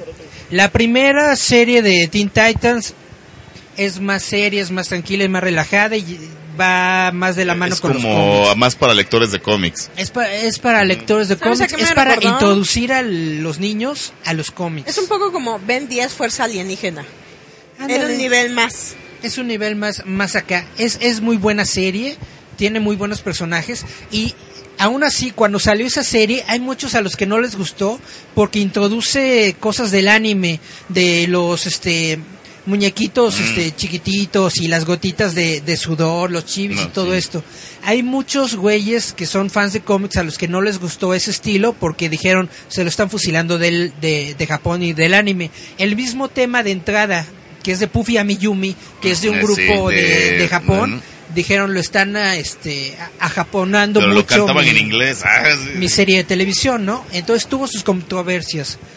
Teen Titans Go ya es para otro público, ya es para público millennial, ya es para niños, ya es para todo esto, pero de todas formas mantiene la esencia de la serie de televisión de Teen Titans. No es tan seria, pero es muy divertida, es muy padre. Está Hay muchos episodios que son muy, muy, muy buenos. Y la película que vamos a ver ahorita en este año, No, serie. película. No es- Teen no Titans Go to the Movies. De tantas Go Teen va a sacar. Titans Go o sea, to the Movies. Va a salir sí. en, en, en octubre, noviembre de este año. Es la película animada De Teen de Titans los Go. Teen Titans, Titans Go, Go. Yo iba a en tocar ese donde tema, bueno que Nicolas Cage va a ser Superman. Se le hizo. Tómala, Yeah, Charlie. yeah, yeah. Tómala, Charlie Romero. Es- Pero ese es el Teen Titans chido. Ahorita el que estamos viendo es una serie de televisión que no me acuerdo en qué cadena se está produciendo. No es de CW, ¿sí? Mm, creo que sí, Eric. Pero para el próximo Pero es programa que tenemos Lo que pasa es que eh, las series de Disney, de, de- perdón, de, De DC. Comics Mm, que han hecho en CW son muy buenas, son muy padres. No, no son completamente igual al cómic, pero tienen respeto a la fuente original. Como tuvo en su momento el de Superman, ¿cómo se llama? Y las, y las Mm. fotos que estamos viendo de la producción de Teen Titans para nada van con esa No. línea. De hecho, me acuerdo, bueno, esta parte de. Porque vi muchos spots de, ay, es que iniciaba todo muy bien o algo. Porque eh, sale una imagen de Robin. Está súper photoshopeada esa El foto. póster está hermoso. Donde, digamos, si ves De hecho, a mí me parecía fanart porque no se ve... No, y lo- no, es que se ve genial, maravilloso. Robin tirando la Nightwish ya. Ándale. Este, se ve maravilloso, increíble y se parece a... Entonces ya cuando salen las imágenes... dije Nightwish y es Nightwing, perdón. Nightwing. donde sale... Nightwish es un grupo de... Sí, rock. de, de rock gótico. Gótica, Eh, no. Salen ahorita las imágenes de Raven con el chico bestia y... Oye, es que la Sobre chavita de es- Raven está bonita y se ve bien fea de Raven, ¿verdad? Yo no... Es que ese papel no, No, le es para ayuda el, no le ayuda el maquillaje, o sea, No. sí le quisieron hacer como que la tez más gris Gris. y le como que bueno, eh, solamente es una foto, tenemos que verla en persona, ¿no? Actúa Pero en sí, movimiento. muchos de sus rasgos faciales finitos y bonitos como que los ocultan. El chavito de, de Chico Chico Bestia nada más tiene el pelo verde. Cuando todo No, él, él, eh, toda debería su ser piel verde. debería ser verde, pero esto no es lo peor. No. Starfire. es como tipo hawaiano, se ve como achinado, pero lo único que mantiene de chico bestia, deja tú los pelos, es la sonrisa. Nada más eso. ¿No? Pero lo que armó ayer de veras un mame y... No, deja de mame hate. O- Olvídalo, triste. Starfire. Starfire. Starfire, que todos conocen a esta. Bueno, el Teen Titan Go tiene a Robin babeando, porque es una amazona, larguirucha, buenona naranja. Regresemos a los, a los cómics de los ochentas de Teen Titans. Regresemos a George Pérez. Y básicamente Starfire era nuestro crush. Así, cañón. Starfire fue la primera que se echó a Robin. Deja le tú quitó, eso, lo virgen. Lo- le quitó su cerecita. Sí. Y lo veíamos. Eso era genial de los cómics de, de Teen Titans porque precisamente Y te yo, mostraban "You situaciones de, adolescentes. Starfire". Prácticamente estábamos viendo Dawson's Creek Con con superpoderes. superpoderes Eh, claro. y, y eso estaba muy chido, pero nos quedó una imagen de Starfire que es más acá, más wow. ¿Sabes cómo No era? estoy diciendo Como que la una ne- Rose Cuarzo, pero más. No estoy diciendo que la negrita esté fea. No, fíjate que No de estoy hecho... diciendo que la negrita se vea muy muy muy vieja. No estoy diciendo que no se vea para nada No es Starfire. eh, una una niña o una adolescente. Lo que estoy diciendo es que se ve del nabo Con en la vestuario, caracterización. sí, pero mal. ¿Saben qué sería lo bonito? Que Mm. de repente nos dijeran que como Starfire, es que te digo que yo la asemejo con Rose Quartz porque es una alienígena demasiado inocente que quiere explorar todo lo que el planeta Tierra da. Y a- ojalá Dios quiera que sea como un disfraz que agarra nomás para intentar ser normal, porque algo que tiene Starfire es eso. Como que juega a ser Sí, terrícola. pero es, es que esta chava parece doña Celia Cruz. Ni Celia de joven. Cruz parece de las que vienen Es de que se ve y muy- dicen, así me, como Marimar, así me veo como que más guapa. y haz de cuenta. Decía que decía, no, es que no sean azotados, la gente naranja no existe. No, pues Ah, yo sé ¿cómo que no? no, güey. Orange. Ah, no, Orange las curan. Bueno, Donald Trump de repente se ve naranja, ¿no? Pero, Palumpa de sí, la gente verde tampoco existe y tenemos una Gamora que se ve genial. No, pero es cine. que cuando dicen de, de, de una persona este negrita, ¿no? En el papel, está, está bien porque hay una... Menos Zendaya, ¿eh? Hay, un- hay una complexión que ellos tienen que les da como un tonito dorado en la piel Mm. y cosas así. O sea, puede quedar mm, con un poco de maquillaje, un poco de brillo y todo esto, puede quedar ese tonito como naranjado eh, alienígena que Está tiene bien, Eric. Starfire y bla, bla, la bla. peluca. Pero no lo hicieron así, no lo hicieron chido. La película está horrible, el traje está horrible. horrible. Horrible. Horrible. Ya, mira, es que hubo comentarios de parece, de de pare- parece, horrible. parece ramera, así por ahí. Yo no quise poner algo Sí, tan rudo. parece prostituta del Bronx. Literal. Pero sí me quedé, what? Y mira, la negrita no es fea porque estuve stalkeando su Instagram y raro en mí se me olvidó el nombre. No es nada fea la mujer, ¿eh? Pero ya caracterizada sí te quedas, no mames. Le hacen ver hasta vieja. Se ve hasta vieja y no es nada vieja. O sea, se ve muy chavita y muy guapa en, Es que- en ella. Esos colores no le quedan para nada. Nada. La- de por sí la peluca está horrible. Está de mi alegría. Pero que sea como de un tono así, como rosa chillón, no le queda con su complexión, no le queda con su No, tono ¿no de es como piel. un rojo cereza? Ese, ese, ese traje morado se ve, no se ve, no, no se ve bien con su tono de piel. O sea, deberían ver no solamente al personaje, sino a la actriz que están seleccionando, cómo hacer que ella se vea bien dentro del contexto del personaje para que no salgan con estas cosas. Departamento de arte está Que- fallando. Que bueno, muchas veces nos ha pasado, pues que no, ¿verdad?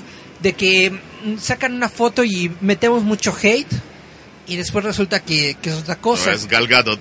Muy Gadot. pocas veces ha resultado, como con este con, con Miss Marvel, que también hubo mucho hate, que no tiene pompas y que bla bla bla, y que el traje es verde y que bla bla bla. Pero de todas formas no se ve que tenga Fuera unos valores de producción chidos. con la Olsen. Yo estoy sintiendo que estamos teniendo un Inhumans 2 con este Teen Lo Titans. estaban este, diciendo eso, que va a ser el Inhumans de DC. Teen Titans va a ser el Inhumans Es que, de eh, por ejemplo, DC. eh, yo también me metí a estoquear a estos chavos. La chava de Raven la hacen ver fea y ella no es fea. Es que eso es lo más Es triste. que algo que tenían era que cada una en su estilo. Yo sí me gatazo. Al menos las dos chicas de Teen Titans, como que debían de ser muy eh, atractivas, ¿no? Bueno, la mayoría de las superheroínas son muy atractivas, pero algo en especial tenían ellas, ¿no? Yo como siento que que, si no. hubieran puesto una hawaiana como, ¿Para Starfi- Raven? como Starfire hubiera quedado. Porque Starfire es alta. O sea, es alta y aparte es ojona. O sea, porque el chiste es de que ella es así muy expresiva, porque si esto es una Rose Quartz de la vida. Solo quiere violar Robbins. Ops. Rey Rey es sexy y esta Rey Rey no se ve sexy. No. Era todo eso. Híjole, a ver Eh, qué. pero- Ahora habrá que ver cuando saquen imágenes de Cyborg. ¿O quién no va a estar Cyborg en Titans? A lo mejor será otro nuevo Cyborg. Con eso de que ahora Cyborg lo introdujeron en la Si Liga de por Justice sí League. el cyborg de Justice League. de Justice League, con todo el presupuesto que tuvo Justice League, se veía como personaje de mini espías 3D, ¿cómo se va a ver un cyborg para una serie de Serie. televisión con este con estos valores de producción que está teniendo esta serie? De aluminio. Netamente se va a ver todavía no lo hemos visto y siento que se va a ver gacho.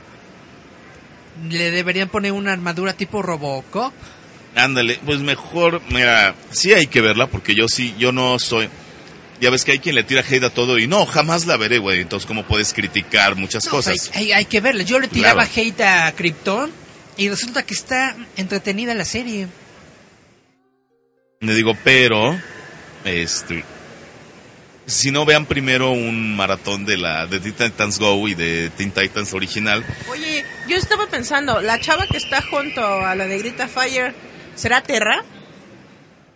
ay, Terra era un personaje muy chido. Terra es genial. Es que la historia de Mm, Terra es genial. híjole, y sí. su el, el cómic de de Judas Contra Oh, es un es un es una de esas historias del cómic que marcan una época, que marcan que marcan una una era.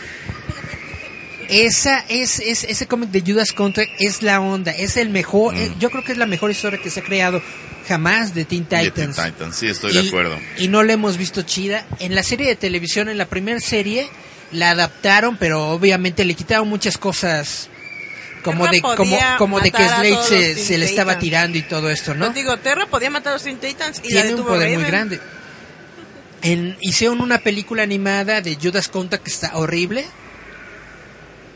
Realmente me gustaría ver a, a Terra bien, o sea, bien hecho el personaje, bien caracterizado, bien todo. Pero esta serie no creo que nos los vaya a dar. No. Pero aparte de eso yo tengo, así como dije de Koji, tengo, tengo una opinión, ¿no? Creo que les- lo que les molestó a muchos ayer que salió estas fotos es que pusieron a su esposa disfrazada de su novia. Ese es su trauma de ellos. Es la misma vieja fea que tienes en tu casa, la que se pinta de güera, la que se pinta de pelo rojo tiene el pelo así, nada más pongan la más chaparra, más gorda de lentes, esa es su esposa. Nunca me ha agarrado una de esas. Pero, Ay, pero siento que ese es también el trauma de, de todos los que estaban ayer quejando. No, es que me diga negra. Es como ese, no es el color. Yo siento que se metieron con su novia poniéndole a la esposa y dijeron, ¿por qué me voy a enamorar de mi vieja que vende quesadillas cuando mi novia es la teibolera?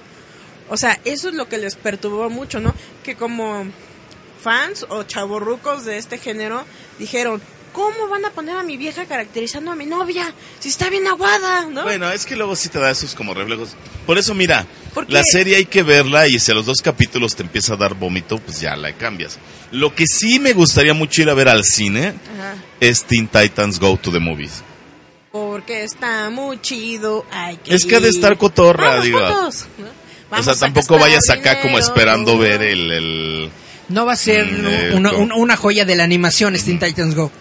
Pero se ve muy padre, o sea, lo que he visto, los trailers y todo esto, se ve muy chido, porque incluso hace mofa de precisamente del boom del cine de superhéroes que está ahorita.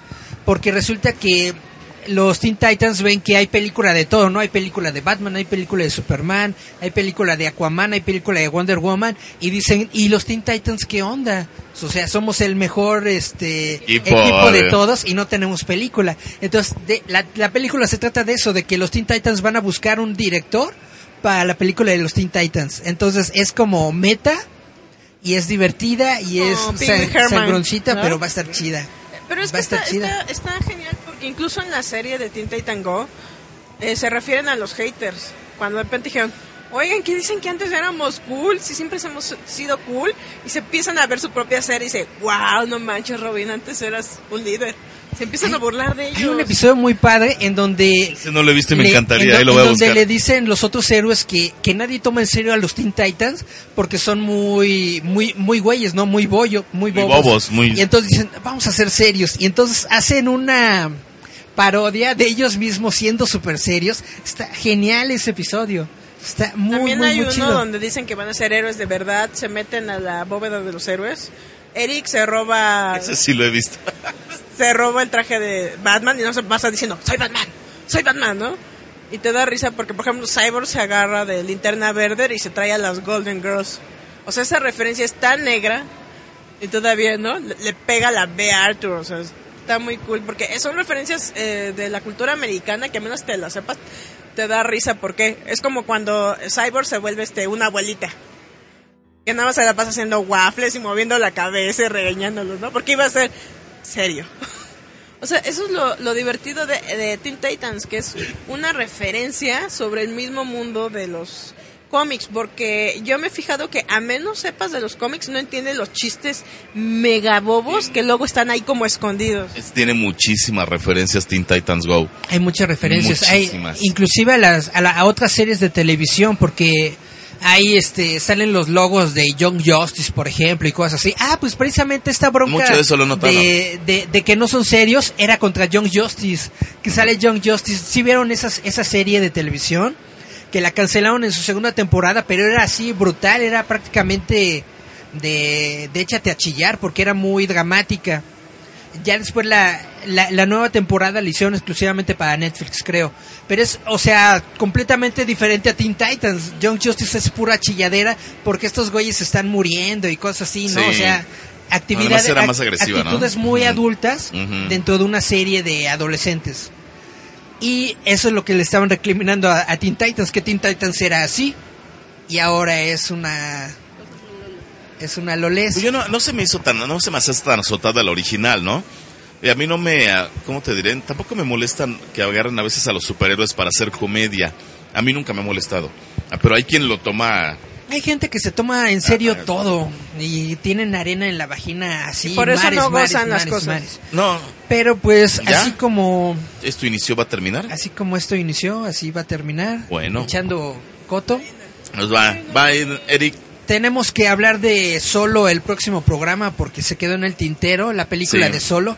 Bam, bam. Vamos a invitar a Bernardo Soto. No, no, bam, mejor vámonos. Este, barabam. era- bueno, Han Solo va a ser lo que muchos fans quieren ver. Chubaca. Ah, no sé. ya, puro chubaca. Vale, pues ya nos vamos, Eric. Gracias. Nos escuchamos la semana que viene. Gracias por acompañarnos. Recuerden visitarnos en roboto.mx. También recuerden buscar nuestra revista digital en el número 2. Y ya eso es todo. Bye. Me ven, Yuli, gracias. Gracias a usted. Wakanda forever. Oh, oh, oh. Y entonces, vámonos con dos rolas. Goldfrapp. A and and E. Yeah. Y no ese canal, ¿eh? Y un clásico. One Hit Wonder de Rasmus. In the Shadows. Oh, oh. Bien, nos escuchamos la semana que viene, donde esperemos tener algún invitado. Y si no, pues seguimos nosotros, qué chingados. Y pues por el favor de su atención, muchas gracias. Nos escuchamos de hoy en ocho. Esto fue Ya, ya Metal Roboto Forever. Wakanda. Yeah.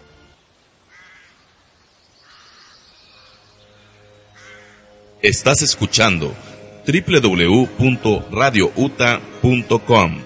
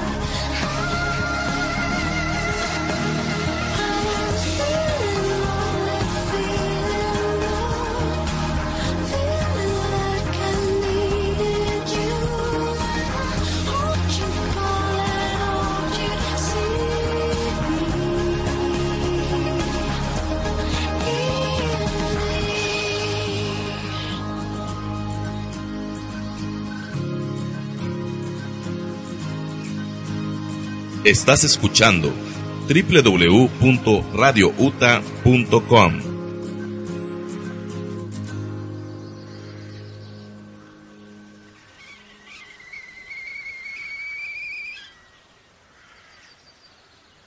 Este programa es patrocinado por Punk Star Coffee, café de altura, café Alter Ground.